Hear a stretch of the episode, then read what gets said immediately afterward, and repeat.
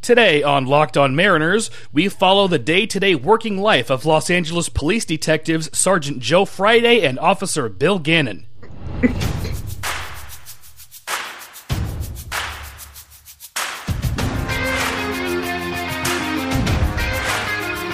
Welcome to Locked On Mariners, part of the Locked On Podcast Network. Your team every day. Here's your host, DC Lundberg. Mailbag Day, gang. As of only a couple of days ago, I didn't have very many emails. And then that number doubled. So we've got to move fast today on Locked On Mariners, part of the Locked On Podcast Network, or TLOPN, or hit it, Jason. Flopping! You bet. Please remember to download and follow this program using whichever podcasting app that you personally care to use. Ask your smart device to play Locked On Mariners podcast or any program here on Tloppin. It is the penultimate, uh, my penultimate episode of Locked On Mariners. The show is continuing, but I am not. We've got uh, Jason Hernandez and John Miller on the show today to answer emails. Why did I do it like that, Jason? How are you doing know. today? But I'm I'm doing great. Uh, better than you, maybe right now. Maybe um, I will just I will just say it has been a pleasure being on this podcast several times. We'll miss you on Locked On Mariners, but hey, did a good job, and you are at least part of Locked On Mariners on what is a not so disappointing season.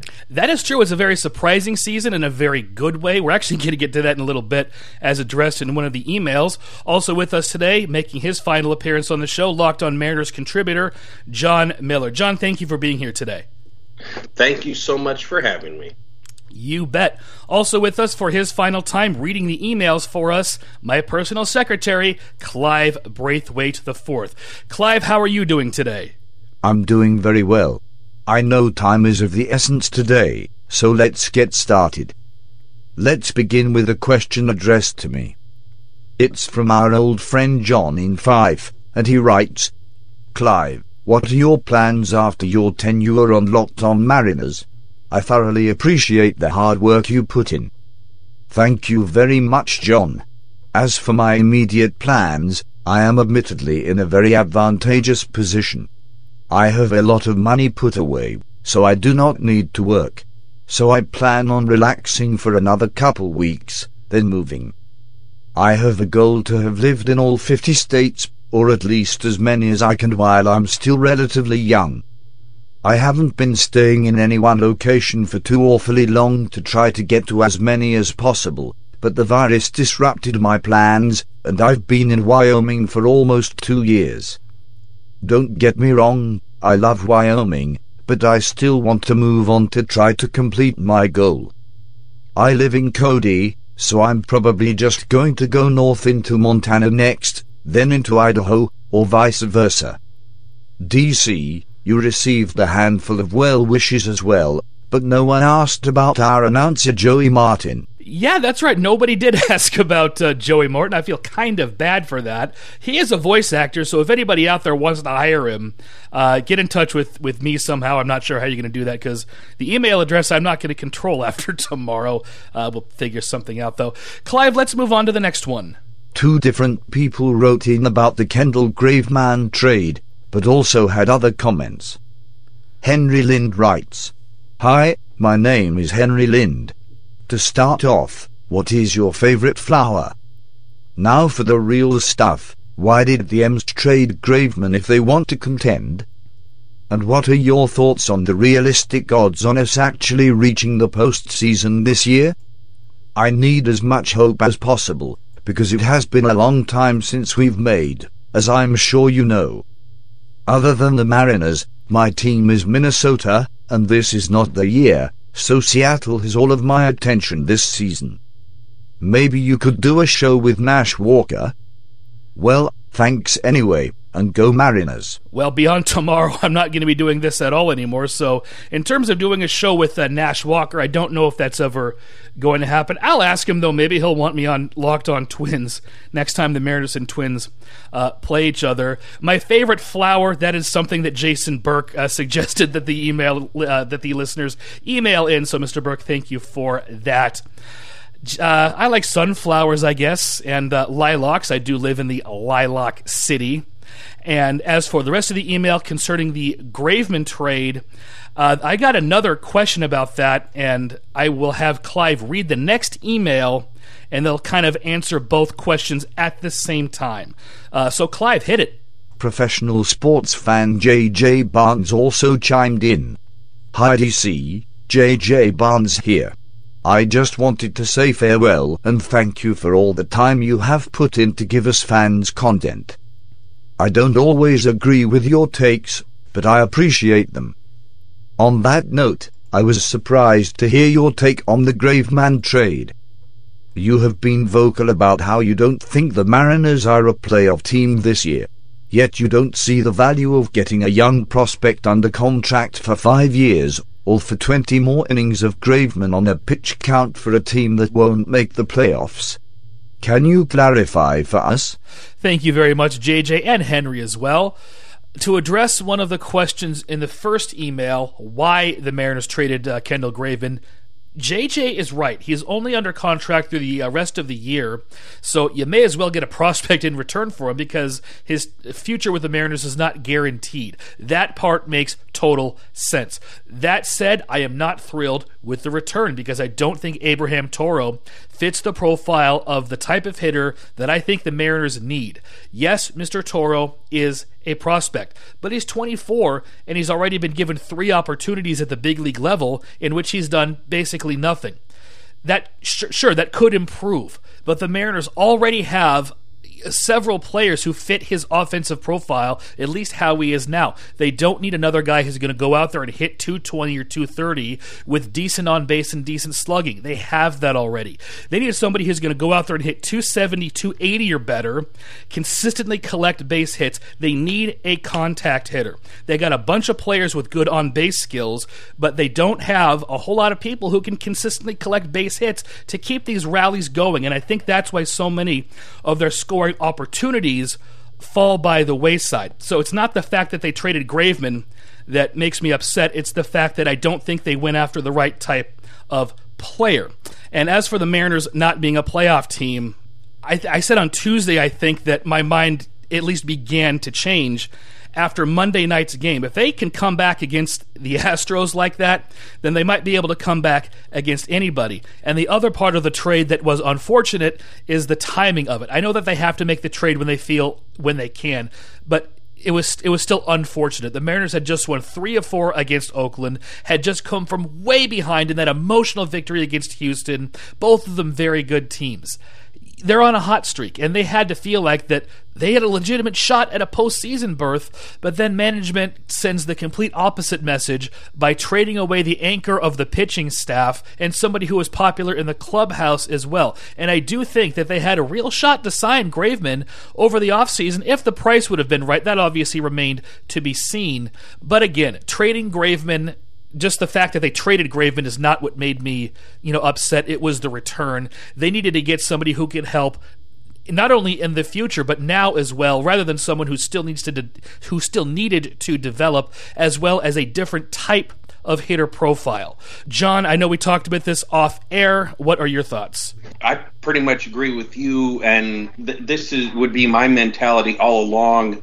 If I'm going to be managing or general managing a team, is you have to have contact. People are not going to get on base. You cannot depend on 80 to 100 walks a year, and that even being productive after they get on first base. Right. I mean, once people get on base, they need somebody to drive them in, and really, Ty France is the only player who's who's done that on a fairly consistent basis. Kyle Seager is either an extra base hit or a strikeout or a ground out, and I don't know why they insist on hitting him third and fourth. Jason, what are your thoughts, if you have any? I will say it's good that at least the Mariners got something out of him because, as you mentioned, this is the final year of his contract. So the reasoning is the Mariners needed to re-sign him anyway, and we didn't know if he was going to even come back to Seattle. If he was going to have a good season, maybe he'll go elsewhere. As far as them being a playoff team, they're still two games back of the wild card, despite a pretty decent 55 and 48 record as of this recording. So when you think about asset management, the Mariners are at least getting something back for Graveman, even if he's not going to come back. Are they the best pieces? Probably not.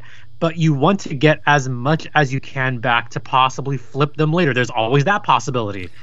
So yep. and I mentioned that last trade, night. Toro may be headed somewhere else for, you know, maybe Whit Merrifield, maybe even Trea Turner. Who knows? The Mariners have been linked to both players. And if it was Trea Turner, then it would absolutely be worth it. But I'm not sure Merrifield just because of the age situation. Go ahead, JD. Right. So I was gonna say, as far as that's concerned, at least get something back and flip and flip him. The Mariners are still, I can't believe I'm saying this, in a playoff race. They're in a playoff chase right now with Tampa Bay and Oakland and to a lesser extent Houston, even though they're eight games up as of right now. They still need to make some kind of push because when was the last time Seattle made the playoffs? Oh, it's been since we were kids. That's how long it's been.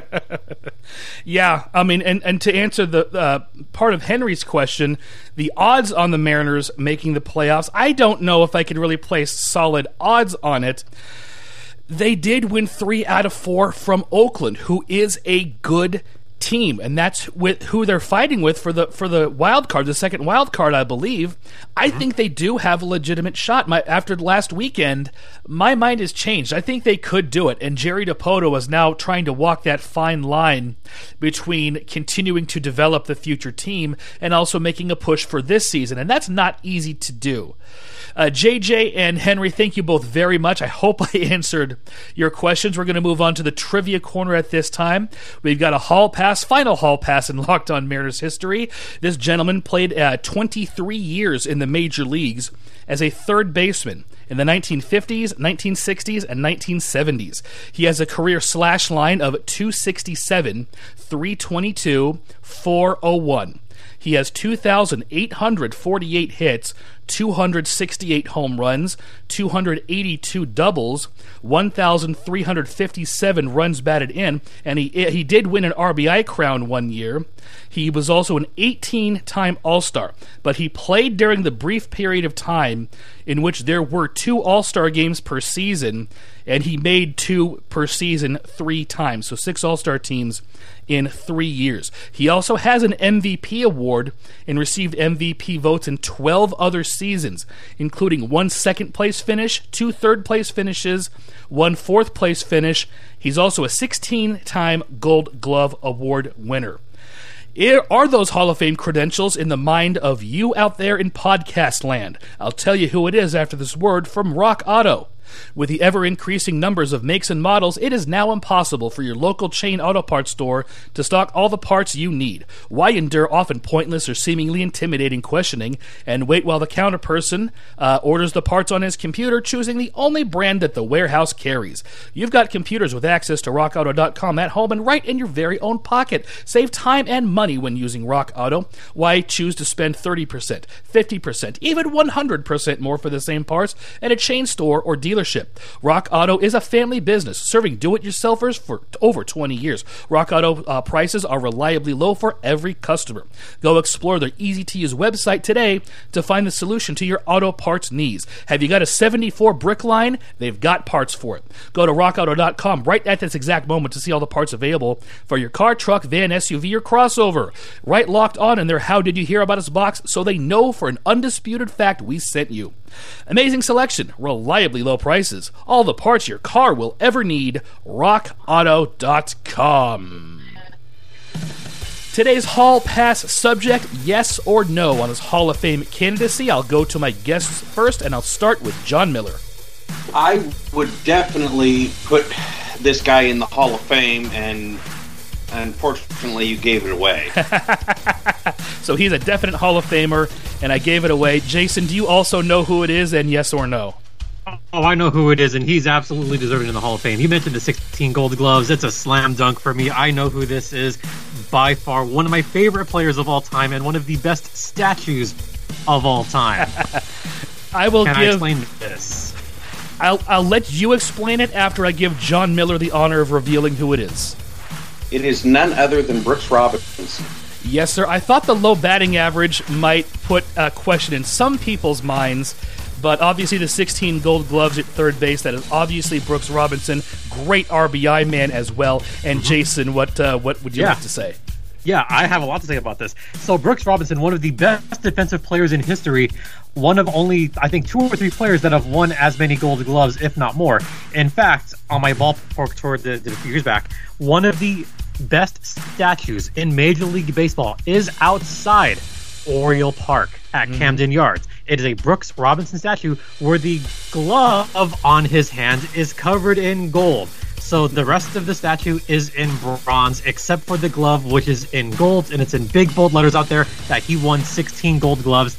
If you haven't seen the statue, look it up on Wikipedia, look it up on Google, look up Brooks Robinson statue. It is a thing of beauty. Highly recommend it. I would love to see that one day. As longtime listeners of this uh, show know, I grew up an Orioles fan because of Cal Ripken Jr. Still want to make it to Oriole Park at Camden Yards one of these days. Have have not had the opportunity to do that as of yet, but uh, we've got to move on because we got a lot more emails to get to. Coming up, more of your listener emails, including questions about herbal tea, cattle ranching, and doors. Not the doors, just doors.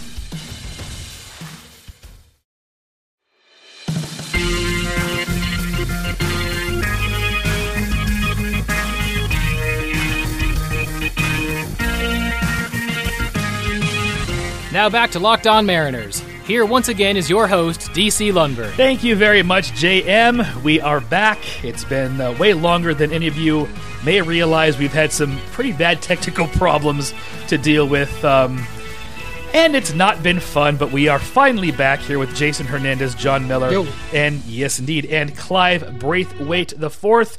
Speaking of Mr. Braithwaite, let's get to our next email, which he will read to us now. Ryan checks in with the following Hey, just wanted to say goodbye and good luck with your future endeavors. I have been a fan of the show for a little over a year and will definitely miss hearing it. My question is what is your favorite recent Mariners moment within the last decade or so? Good luck with school. Oh, thank you very much, Ryan, for those kind words. I, I appreciate that. You'll still be able to listen to the show. I I won't be on it anymore, but the show is going to continue. The favorite Mariner moment from the past decade or so, I mean, Felix Hernandez's perfect game certainly has to be at or near the top of the list. The two Hall of Fame inductions have to be at or near the top of the list.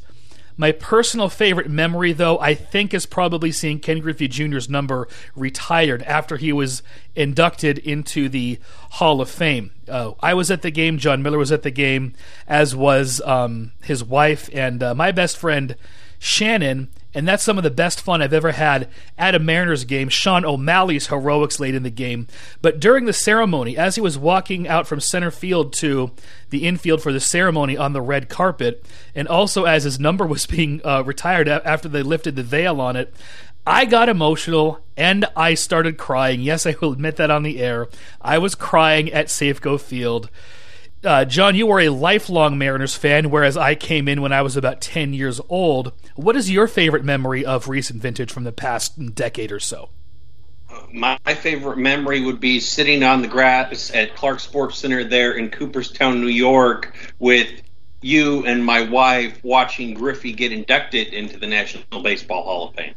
Absolutely. I mean, that's a once in a lifetime, once in a lifetime experience to go see the first Mariner inducted into the National Hall of Fame. That's something I'm going to treasure for the rest of my life, and uh, you obviously as well as a lifelong Mariners fan and, a, and as a lifelong baseball fan. Mike Piazza's speech before Griffey's was also quite moving, John, wasn't it? Very much so. Absolutely. We're going to go from a Mariners and Dodger fan to a Dodger fan who I know has some thoughts on some Mariner moments of the last 10 years. Spill it, JD. One you might not expect me to say is my favorite Mariner moment was with you eating grasshoppers at Safeco Field. yep. As as the as the home crowd may or may not be aware, DC and I uh, hosted a baseball podcast once upon a time, Yep. and we had a little bet going on. He had some grasshoppers. He ate them. I ate them. There's video of it. I might put that online somewhere. Who knows? I, I still could do that, right? I think you should. I think you should because I'm not on Twitter anymore, so I'm not going to post it. But you could post it to the Locked On Ducks account or your personal account and say, "Hey, I was on DC Lundberg's penultimate episode of Locked On Mariners, and here's him making a fool of himself." Honestly, I think that would be great. I think you should do it. so that notwithstanding, Yes. uh, my favorite Mariners moment had to have been Felix Hernandez's perfect game. Obviously, I'm a Hernandez, Felix Hernandez. There's the connection there for what it's worth. But that was a masterful performance and one that I was glued to the TV for as it was happening. I remember putting myself to sit and actually watch this. Not only was it masterful, he got behind on the count a few times, had a few three ball counts, and he had to be perfect. That was a one nothing game. Fans forget Tampa Bay was a good team that year. They were in the yep. wild card hunt. Being one nothing and having him be perfect in that moment, Jaso doing the good job calling the game, everything about that was perfect. I think that should be the best moment in the past 10 years and probably the best regular season moment of all time for the Mariners. You know what? I would tend to agree with you just off the top of my head. It is certainly the best pitching performance in Mariners history. You remember Randy Johnson's no hitter, the first one in team history, 1990. He walked seven or eight hitters. Um, Chris Bosio's no hitter certainly had the, the barehanded play by um, Omar Vizquel as the final out, but Felix Hernandez absolutely dominated the Tampa Bay Rays, a great team. And you're right, what gets lost in it is John Jaso called a terrific game, and it was such a close game that that might have spurred Felix Hernandez on just a little bit, not only to get the perfecto, but just to keep it close to get the W. And sometimes that can be very, very important. Thank yep, you. It's forgotten. It's forgotten in Mariners history for some reason. It is, and it, and it should not be. We're going to move on to our next email because we still have quite a bit to go. Clive, lay it on us. Louis Olenek from Beaverton, Oregon and Guanajuato, Mexico checks in with a rather long message. He asks two different questions, and I'll read the first one, and read the other once you've finished answering the first. Hey DC, I figured I'd better get these last couple of questions in before you say your final farewell to the show. 1. Would you ever alter or lighten your stance on acceptable forms of in-game celebration if you thought the future of the game depended on it? As an avid follower of many sports over three and a half decades of life, I feel modern day baseball fails to captivate the younger generations of both players and viewers in large part because of the unwritten rules tied to it. While I would hope to never lose the nostalgia, reverence, history, and intellect that baseball enjoys in a way that other major North American sports never could, I feel that such heavy scrutiny over what is and isn't politically correct within the game is unsustainable amid a professional sports landscape moving increasingly toward a let the kids play approach to celebration. While I wouldn't expect to change your stance on this issue, I do feel as though many celebrations you might consider disrespectful to the opponent are simply more animated forms of expression than baseball is accustomed to which add much needed excitement to the most slow paced and deliberate of the major team sports.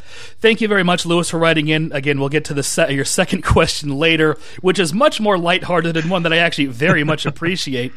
John, DC, you. Can, oh, sorry. Can I just say, I love Lewis on this podcast. He's emailed me a couple times on Locked on Ducks. Oh, good. I love this question, and yeah, I'll talk about that in a second. I was just going to say that John and I have discussed this on the air before, and because we're going to run over time, John, please forgive me for omitting you from this. I know your opinions are pretty similar to mine in this regard. But, Jason, before I toss to you, I want to say one thing. The key sentence in that question for me was if I thought the future of the game depended on it. And while the future of the game might not have the most rosy outlook, it's not because of this. It's because the slow plodding nature of the game, which has become even more slow and plodding just over the last few years, with pitchers taking more and more time and hitters taking more and more time between pitches. Jason, go ahead and say your piece, please. I won't get on that soapbox today. First off, we've already done uh, that. D- DC, can I, can I borrow this question for my podcast, or at least paraphrase it somewhat? Because this is brilliant. I could tell that Lewis has heard my podcast once or twice because I see the email and I love the quotation. Let the kids play. But they're not I kids, have... though, is the thing. They're grown adults. They're professionals. They're not kids. I know, but but I, I may have used that phrase once or 200 times in my podcast. Fair enough. But that notwithstanding, I, I do like this question. Do I think if baseball depended on it, I think this is where you and I differ a little bit. I'm okay with a little bit of not so much showboating, mm-hmm. but admiring a good home run. Sometimes you need that to happen. And you could give an example, or you could say argumentatively, that Mariners home run was a very important home run on Monday. I wanted him to just give that a look a little bit more, but I understood why he ran to first base because he was running with excitement. Mm-hmm. That I completely get. That works.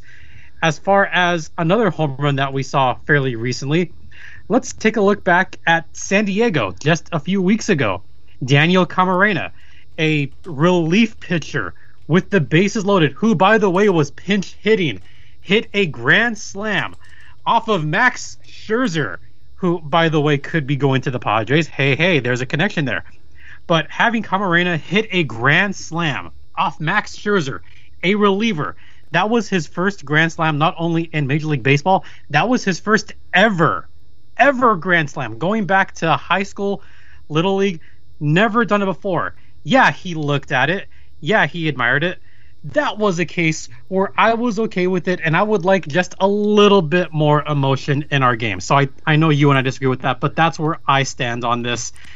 So maybe maybe Lewis can and I can get you to kind of crack a little bit on this, little by little, maybe. I'm No? okay. I'm okay with genuine emotion, but I'm not okay with the showboating. And, Okay. I mean, and let's talk about Dylan Moore's home run a little bit. I mean, look at what happened in the dugout after that home run. I thought that was great because they were celebrating. Shed Long Jr. was going nuts. He was so happy, but it As was well ge- he should. as well he should, but it was genuine joy, and they were not showing up the other team. That's what I have a problem with the sportsmanship aspect of it. Go ahead and show the joy that you have for the game. We need that, but do it in a respectful way, which the Mariners on Monday 100% nailed. Mm-hmm.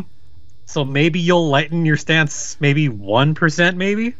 My st- my stance has not changed. My stance has not changed. It is not going to change. Don't disrespect the other team. That is all I ask. For example, when Jarred Kelenic made that great catch on Tuesday night and then threw the guy out, the fist pump and the yeah, that is fine. That's genuine emotion on the spur of the moment. But when the line is crossed, I think, when you stand in the batter's box and admire handiwork, which I've seen a couple times this year, not only from the Mariners or a couple of Cincinnati Reds dancing behind home plate, that I do not like. All right, all right. That- I- I think- okay, fine. John, go ahead. Yeah, I think what you gentlemen have been getting at is, and DC, I think you said it very well. The idea, the difference between celebrating, Yeah. and we could look at Dylan Moore, or you could look at Joe Carter, and we've talked about this. Kirk Gibson, Yep. anything like that. They're celebrating, but not showboating, not standing there, not gloating in any way. And the other team understands because they've had similar experiences of joy on the field versus just showing up or as, as much as we like Mac, Max Muncy saying get the ball out of the ocean or whatever. Yeah. I, I I love that Max Muncy moment. I love the get the ball out of the ocean. Yes, I know some fans hated it, but at the time that was an important home run. That was a catalyst for the Dodgers that season. So maybe if it spurs on your team a little bit, I'm more okay with that.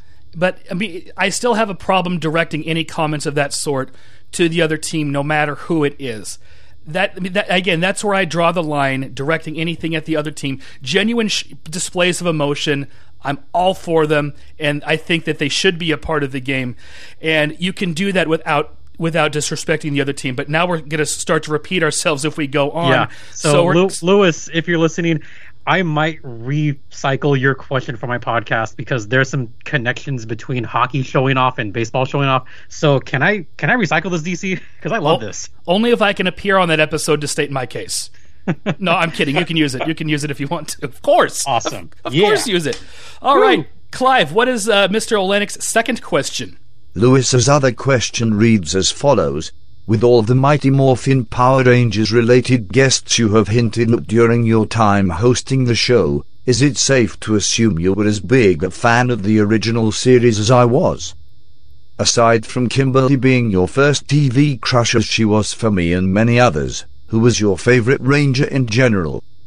Were you more Team Jason or Team Tommy, and was the latter cooler as the Green Ranger or as the White? Many thanks for the hours of great content you have provided to this fan base. I can't imagine a better host for a Seattle Mariners themed podcast. You will be sorely missed. Best of luck in your future endeavors. Maybe we can catch a game together someday at the ballpark formerly known as Safeco Field. Thank you, Mr. Olenek, for those very kind words. I, I do appreciate it. Uh, as for the Power Rangers stuff, uh, yeah, I was a huge fan when I was nine years old when it first came out, and I may or may not have just purchased the box set of that series. I kind of feel like you guys can tell which TV show I'm binge watching at any given time based on the phony guests at the end of the show. I, I went through a stretch, I think, where most of the guests were from WKRP in Cincinnati, and if I can't think of anybody, I'll just look at my DVD collection and I'll say, all right, I haven't used anybody from Perfect Strangers in a while, or something like that. But yeah, I was a huge fan of Power Rangers uh, back in the day. Amy Jo Johnson was my first TV crush. Yes, I admitted that on the air, and I'm kind of embarrassed that I did, quite honestly. But as for the Jason versus Tommy thing, I, I liked them both, but I was definitely more Team Tommy, so to speak. As a matter of fact, when I started watching the show, I decided, you know what? I'm going to have long hair because Tommy has long hair. And I, I still have long hair, but for much different reasons. I've just seen one Dawkins video too many, I think. But uh, I liked Tommy. I liked Jason too. And I liked Tommy as the Green Ranger uh, just because I, even at that young age, I didn't like change. And of course, I didn't realize why they needed to change, that they had just simply run out of footage for the Green Ranger and they needed to find some other way to get Jason David Frank back on the show. I'm starting to ramble. Uh, gentlemen, were either of you fans of the Power Rangers when they came out? team I'm team Jason all the way.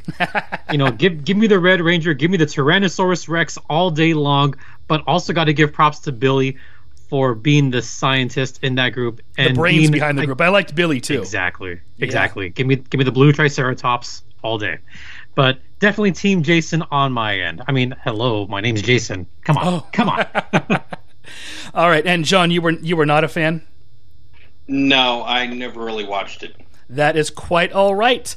Uh, we're going to move on, and this is ordinarily the part of the show where I ask you for questions and comments, but this was the last mailbag episode, so it would be kind of pointless to do that. Just direct him to me. Say that again? Yeah, just direct him to Jason. Just direct him to Jason. Coming up, we complete our final dive into the fan mailbag, and hopefully it doesn't spill into tomorrow. But before we do that, this word from Bet Online, the fastest and easiest way to bet on all your sports action. The script still says baseball season is in full swing. It's been in full swing, ladies and gentlemen. Please rewrite that. We're at the trading deadline. But you can track all the action at Bet Online. Get all the latest news, odds, and info for all your sporting needs, including Major League Baseball, the NBA, which I think has been done for over a week, the NHL, mm-hmm. they're already in free agency, and all your UFC and all your UFC UFC slash MMA action. Yes, JD, you're having a hell of a good time with NHL free agency, yes? Oh, hmm. yay. You bet. Before the next pitch, head on over to Bet Online on your laptop or mobile device and check out all the great sporting news, sign up bonuses, and contest info. Don't sit on the sidelines anymore, as this is your chance to get into the game as teams prep for their runs to the playoffs. Head over to the website or use your mobile device today to sign up and receive your 50% welcome bonus on your first deposit. Bet Online, your online sportsbook experts, promo code locked on. Please gamble responsibly. Yes, indeed. And now, the next commercial.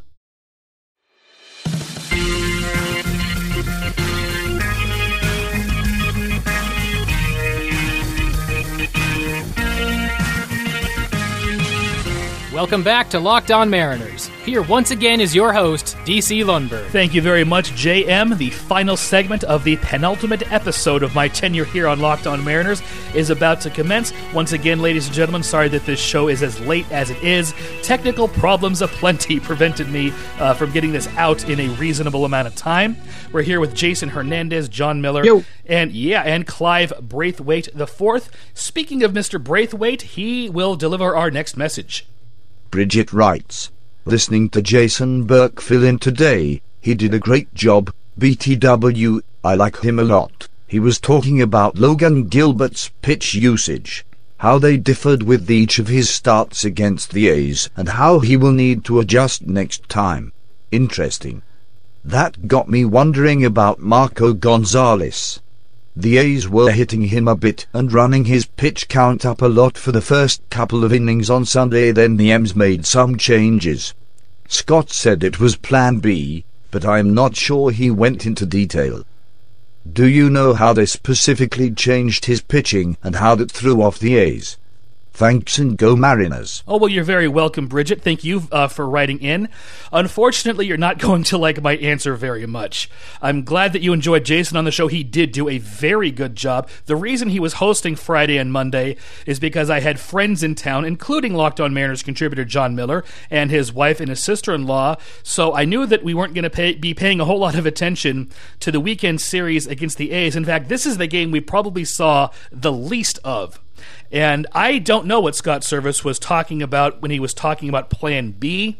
I don't have access to the Mariners or anybody associated with Major League Baseball to be able to ask. I did ask Jason Burke, and he didn't know either. So this is just one of those questions where I have to say, I'm sorry, but I just don't know. Bridget, I do apologize, but thank you for writing in. John, I know you don't have an answer either because you were with me. Neither of us were watching the game.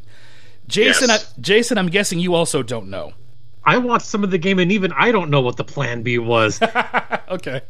All right. Well, I with- mean, sometimes sometimes I don't even know what Scott Servais is talking about in his post game pressers. I don't think he does. Oh, You meant that, yeah, and I yes, I love did. it. yeah. I mean, as much as we've complained to each other about Scott Servais on the air and off, the one thing that I like about him, which he displayed in Wednesday afternoon's game, is his willingness to go and jaw with umpires to protect his team. And that's an admirable quality because the players know that he has their backs, and a, a team's going to go out and fight for a manager like that. And I think he's gotten better at that over the years. He's gotten a little bit more fire and maybe not passion behind him, but he's more outward with it now. Whereas when he first started, his post game press conferences, you couldn't tell whether or not he was talking about a 9 to 1 loss, a 9 to 1 win, or a nail biting 2 to 1 game in either direction. It was all the same. But he seems to be a very good motivator for the reasons that we just stated. He still doesn't handle a pitching staff particularly well, but no modern manager does. Uh, we have one final email. Clive, please read it to us. It's only appropriate that we end the final mailbag episode with a message from Aidan Soames in East Hampton, Connecticut. He wrote in for 20 mailbag segments in succession, by far more than any other listener. The final email reads thusly Thank you for hosting this podcast for over a year. You have kept me and other Mariners fans informed and entertained through thick and thin. With all the new information I have learned about the Mariners, I noticed how the team is connected to New England more than I thought. For example, the Yard Goats pitching coach is the father of Marco Gonzalez. Anyway, my final question is also the first question I asked you back on August the 8th, 2020. In the future, who do you think will be better, Julio Rodriguez or Jarred Kelenic? Thank you again, DC. Well, that's a tough question to go out on. Thank you for writing not only this time, but as often as you did, Mr. Soanes. It was a pleasure reading your emails on the show. As for who's going to be better, Mr. Rodriguez or Mr. Kelenic, obviously I've had more of a chance to see Mr. Kelenic play than Mr. Rodriguez. I really like Kelenic's ap- approach at the plate. He keyholes, he's very discerning, and the adjustments that he was talking about, the minute adjustments that have huge impact, like he was talking about after Tuesday's game, if he is smart enough and aware enough to be able to know to make those adjustments, I think he's got a very bright future. But I think Julio Rodriguez also has a very bright future, although I don't know if Julio Rodriguez is going to profile out to be a center fielder. And Jarred Kelenic has displayed that he can play a really good center field. So maybe the overall package. Kelenic might be better, and he can run better than Rodriguez can too. So I'll say Mr. Kelenic. John, I know it's a coin toss. Do you want to say one way or the other? I do not. Fair enough. Jason. Uh, the compact swing adjustment that he's made has, or Kelenic, has really helped him, I think, progress a little bit better than Rodriguez. It's close because I like both those players, and that's a good question to go out on. It is. It, I, gonna I like both players too, but just the overall package for me, I think Kelenic might be a little better. Same here. I think I'm going to go Kelenic by a hair. but man, they're close. They're cl- and they're both going to be really good. I can't wait to see them in the same outfield. That is going to be fun. Ah, well, we are finally done. Way later than I would have hoped. I have never had a show go so poorly in terms of technical problems before. Jason, John, and Clive, thanks for hanging in there with me. And Clive, thank you for reading the emails not only today, but for the past several months as well. It was my pleasure, sir. Good luck at Whitworth and with all your future endeavors. Thank you very much. Mr. Hernandez, where can the people find you here on Tlopin and also on the socials? They can find me on the Locked On Podcast Network, hosting Locked On Anaheim Ducks. It is a show not about duck hunt. It is not about the Quad City Mallards, but it is in fact about the Anaheim Ducks. And I also cover the San Diego Gulls. It's a hockey podcast where I talk all things hockey for the most part. Maybe I'll do some baseball talk once in a while. Who knows? I also do some trivia mm-hmm. on the socials. You can find me on Twitter at StimpyJD. And the show's Twitter is at LO underscore ducks. And I guess since you're no longer taking questions, if they want to ask me some questions, There they can go. do so at locked on Anaheim Ducks at gmail.com. I mean, I have hosted a baseball podcast before. I do know my stuff. So, Mm-hmm. hey, if you want some questions that are hockey related or anything, toss them my way. Your, your mailbag is closed for now, but mine is always open. So have at it. Bring your worst. I'm Next- having too much fun with this. You're having too much fun. I don't know if there is such a thing as too much fun on the second to last episode of a series. Anything goes. Jason, thank you for appearing not only today but throughout the show's a one and a half year. Well, it's been my one and a half year tenure on the show. The show's been around longer than that. It was always great to have you on the show. He does know his baseball, ladies and gentlemen, and obviously his hockey as well. And when you talk baseball on Locked On Ducks, I'd be uh, I'd be very happy to join you if you would have me. Mr. Miller, where can people find you on the socials? I can be found on Twitter and the Spotify Green Room at Seattle Pilot 69. And I'm also on the Spotify Green Room. Sorry, I'm also on the Spotify Green Room at Locked On Ducks. And I'll still be showing up there. Yes, indeed. John, thank you very much for appearing as well throughout uh, this show's history. Always a pleasure having you on as well as Jason Hernandez. That's it for today, gang. We got one more of these to go before I fade off into the sunset. Joining me tomorrow will be Henry Warnemont, Boober Fraggle, and a Curling Stone. Also, we've assembled an all star band for my final show featuring Janis Joplin, Stevie Ray Vaughan, John Entwistle, Gregg Allman, and John Bonham. What a finale, ladies and gentlemen. You will not want to miss that. So download and follow Locked On Mariners. Look for us in any podcasting app you can think of. Leave a rating and review of that podcasting app of choice show, so allows. And remember to check out the other great shows here on the Locked On Network, including Locked On Cardinals, which offers the latest news coming out of the Vatican. Locked on Chargers, which offers tips on how to manage your credit card debt, and of course, Anaheim Ducks, our great hunting and fishing show. I'm DC Lundberg. I'll be with you tomorrow for one final time. In the interim, have a great afternoon. Get all the sports Congrats, news PC. you need in under 20 minutes with the Locked On Today podcast. Host Peter Bukowski will keep you updated on the latest news in every major sport with Locked On's team of local experts. Follow the Locked On Today podcast on the Odyssey app or wherever you get podcasts. This is Joey Martin for Locked On Mariners, part of the Locked On Podcast Network.